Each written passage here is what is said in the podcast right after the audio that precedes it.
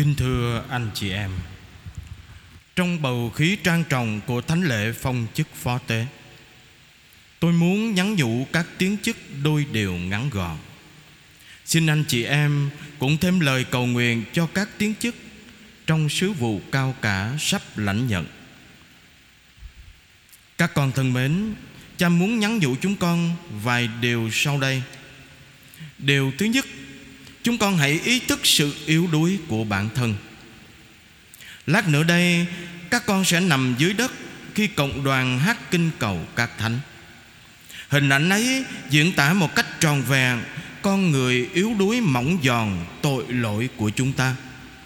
Thiên Chúa chọn chúng ta vì Chúa muốn, Chứ không phải vì chúng ta tốt lành hay giỏi giang. Chúa gọi con nẻo đường theo Chúa chỉ vì Ngài chất chứa tình yêu, Đời con hèn yếu bao nhiêu, Thì ân sủng Chúa sáng chiều ban ơn.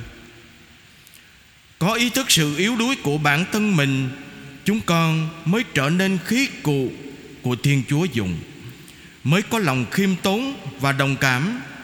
Khiêm tốn để cậy dựa vào lòng thương xót của Chúa, Vì sức mạnh của Chúa được biểu lộ tròn vẹn trong sự yếu đuối đồng cảm để chúng con có thể khoan dung và xót thương đối với anh chị em mình. Điều thứ hai, các con hãy ý thức sứ vụ linh thánh được trao ban. Các con được thánh hiến để trở thành thừa tác viên rao giảng lời chúa, phục vụ bàn thờ và thực thi việc bác ái. Tất cả các công việc này là sứ vụ thiên liêng được chính Thiên Chúa trao ban cho các con. Các con hãy ý thức vì đây là sứ vụ linh thánh đem lại cho chúng con và cho người khác, cho giáo hội sức sống, niềm vui và bình an. Đó cũng là điều giáo dân mong chờ nơi chúng ta. Nếu chúng con không ý thức đời dân hiến chỉ như một công chức sáng cấp cặp đi chiều cấp ô về, và chúng ta sẽ tìm an ủi tại những nơi khác, chứ không phải là chúa. Lúc ấy, đời thánh hiến sẽ vật vờ như cây tầm gửi, vẫn xanh tươi, nhưng không giúp gì cho người khác, không đem lại sức sống, bình an và niềm vui cho chính chúng ta và cho cả giáo hội nữa. Điều thứ ba, chúng con hãy lưu tâm đến nguy cơ và sự hấp dẫn của quyền lực và giàu có. Chịu chức phó tế và sau này chúng con sẽ được lãnh chức linh mục. Chúng con sẽ phải đối diện với sự hấp dẫn của quyền lực và tiền của. Khiến chúng con có nguy cơ đánh mất chính mình, không còn là một tử nữa, mà là người chăn thuê. Giáo hội cần có những linh mục có đời sống giản dị và gần gũi, chứ không phải giàu có và xa cách. Mẹ thánh Don Bosco nói với con ngày chịu chức như sau.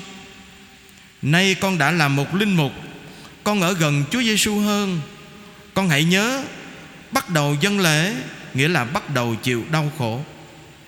Con không nhận ra điều đó ngay đâu, nhưng dần dần con sẽ hiểu rằng mẹ nói đúng.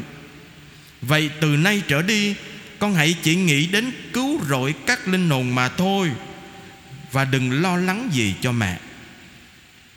Và câu chuyện còn kể lại, mẹ thánh Đông Bosco còn nói với con Con à Ngày nào con trở nên một linh mục giàu có, Mẹ hứa sẽ không đặt chân đến nhà con đâu.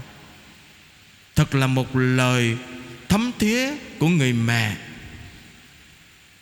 Tác động trong tâm hồn và người con ấy Sau này nhiều lần nói, Tôi trở thành linh mục được Là nhờ mẹ tôi. Chúng ta làm linh mục Không phải như những người khác Để đạt được danh vọng chức quyền, Mà để hiến thân Phục vụ Chúa Và phục vụ vì lợi ích các linh hồn.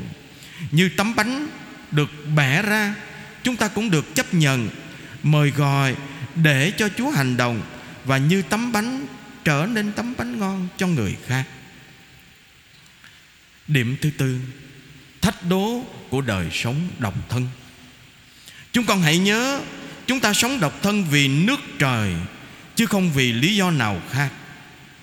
Tận tụy thi hành tác vụ vì danh chúa và vì lợi ích các linh hồn. Trong một thế giới đề cao đời sống vật chất và hưởng thụ, chúng con phải coi chừng hãy ý thức, chúng con phải trở nên người cha thiên liêng, người mục tử nhân hậu, người thầy thuốc chữa lành. Để có thể sống độc thân suốt đời, chúng ta phải yêu mến đời sống thiên liêng, chuyên cần cầu nguyện và tận tụy chu toàn bổn phận. Phải ý thức, nếu không thì chúng ta sẽ bị các thực tại trần thế lôi kéo và dần dần chúng ta sẽ đánh mất đi sức sống và lòng nhiệt tình của việc rao giảng tin mừng. Lúc ấy, chúng con sẽ không có hạnh phúc thật và cũng không đem hạnh phúc cho người khác. Thưa anh chị em, giờ đây chúng ta cùng nhau lắng nghe một câu chuyện tôi muốn kể để phần nào gửi đến các ứng viên phó tế. Có một cậu bé 13 tuổi bị cụt mất cánh tay trái vì tai nạn. Cậu ấy đã đến nhiều nơi xin học võ, Nhưng người ta từ chối không nhận. Còn có một tay, nhận làm gì? Nhưng cuối cùng, một võ sĩ Nhật đồng ý nhận cậu làm đệ tử. Rất đổi vui mừng, Cậu bé ra sức luyện tập, Tuân thủ nghiêm ngặt những điều sư phụ chỉ dạy. Thời gian trôi qua, Sư phụ chỉ dạy cho cậu một thế vật một đường quyền duy nhất. Chỉ một mà thôi. Và ngày nào cậu chỉ luyện tập thế võ ấy. Trong khi nhìn các bạn khác Được tập nhiều thế võ, Nhiều đường quyền rất đẹp mắt, Một ngày cậu nói thưa sư phụ, Tại sao mà con chỉ tập có một thế võ mà thôi? Con thấy các bạn được tập nhiều thế võ rất đẹp mắt. Con có thể tập được không? Sư phụ nói, này con, với con con chỉ cần một đường quyền ấy mà thôi, và đó là thế võ duy nhất cần thiết cho con. Nên con phải học và tập luyện cho thật nhuần nhuyễn. Mặc dù không vui với lời giải thích của thầy, nhưng cậu bé vẫn tin thầy và kiên trì luyện tập mỗi ngày. Vài tháng sau đó Sư phụ cho cậu tham gia một trận đấu võ. Cậu ngạc nhiên Vì ngay trong trận đầu tiên, Cậu đã thắng. Mình chỉ có một tay, Trong khi đó người khác hai tay, Nhanh nhẹn hơn mình. Tại sao mình lại thắng? Cậu ta cảm thấy tự tin hơn. Và bước vào trận thứ hai, Cậu ta cũng thắng. Nhưng vất vả hơn. Cuối cùng thì cậu vào chung kết Và đối diện với một võ sĩ cường tráng hơn Giàu kinh nghiệm trận mạc hơn Và hai người đã bắt đầu vào trận. Cậu bé nhiều lần vất vả Bởi vì người kia có kinh nghiệm trận mạc Lại mạnh hơn, cường tráng hơn. Nhưng cuối cùng Cậu cũng khống chế được đối thủ. Và vật đối thủ ngã xuống đất. Trọng tài thổi còi chấm dứt Trận đấu trước sự ngạc nhiên của khán giả. Bởi vì ngay từ đầu cho đến vào chung kết, Cậu đã chiến thắng được những người Được coi là trỗi vượt hơn mình. Và cậu đã vô địch năm ấy. Về nhà, cậu bé mới hỏi, Sư phụ, Thưa sư phụ, Tại sao con lại thắng một cách dễ dàng như vậy? Với chỉ một đường quyền duy nhất. Trong khi họ lại có nhiều đường quyền, nhiều thế để có thể vật con.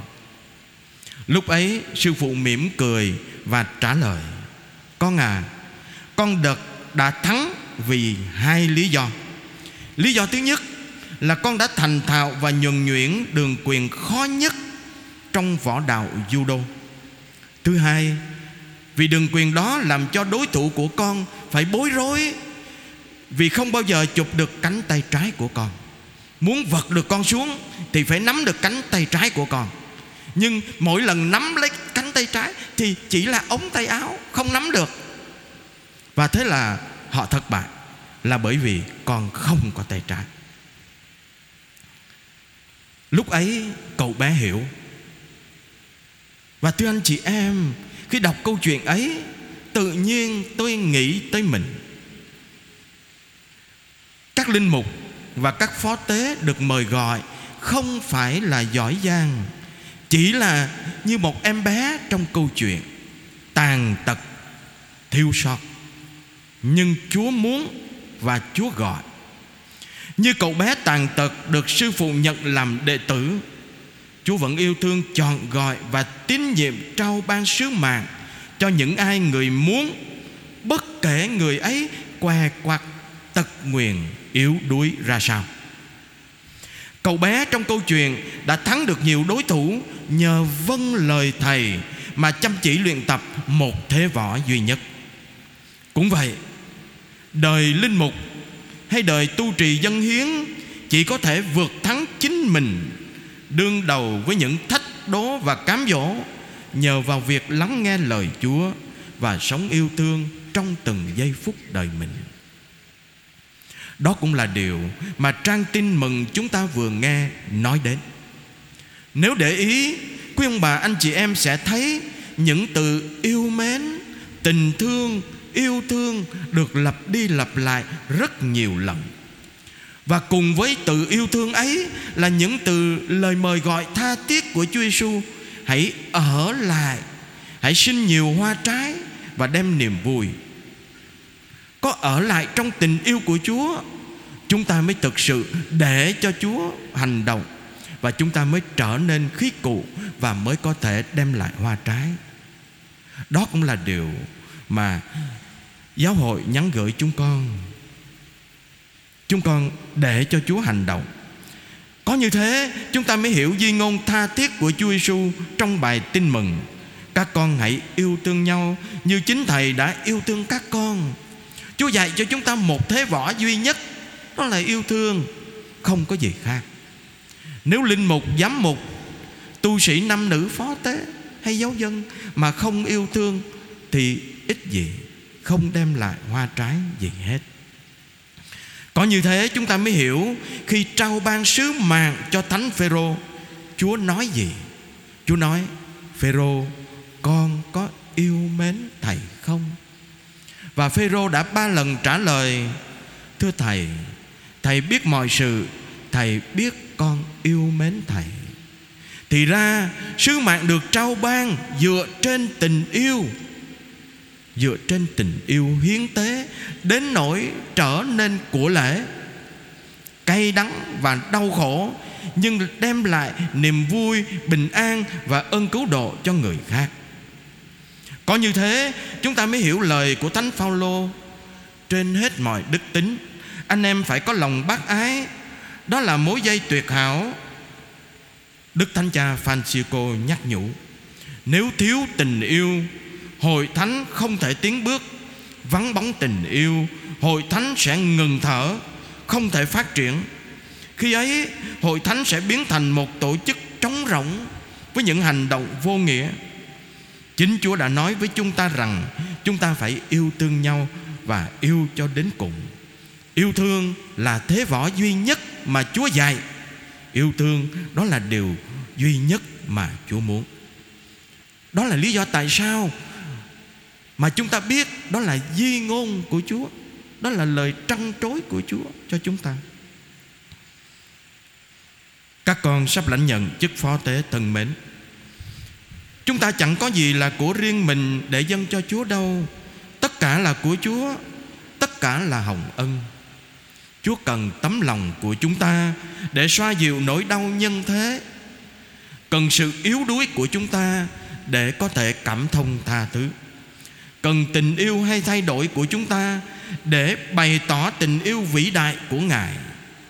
Cần khuôn mặt méo mó của chúng ta để diễn tả dung mạo yêu thương của ngài. Chúc chúng con luôn can đảm dấn bước. Ước gì tình yêu ngày hôm nay vẫn thâm thiết, trải dài trong cuộc đời của chúng con. Và chúng con sẽ dần dần nhận ra chính chúa là nguồn mạch tình yêu và là sức sống cho chúng ta.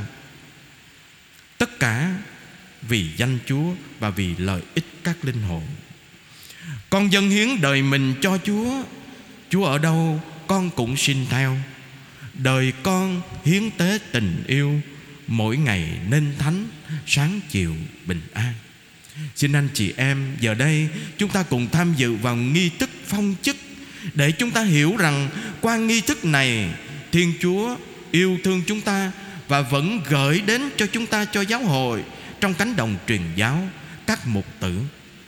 Anh chị em, Chúng ta cùng hiệp lời Để cầu nguyện cho các thầy Trở nên các mục tử như lòng Chúa mong ước, Chứ không phải những công chức Mà trở nên những người mục tử Với tấm lòng của người cha, Hết lòng làm việc vì danh Chúa Và vì lợi ích các linh hồn.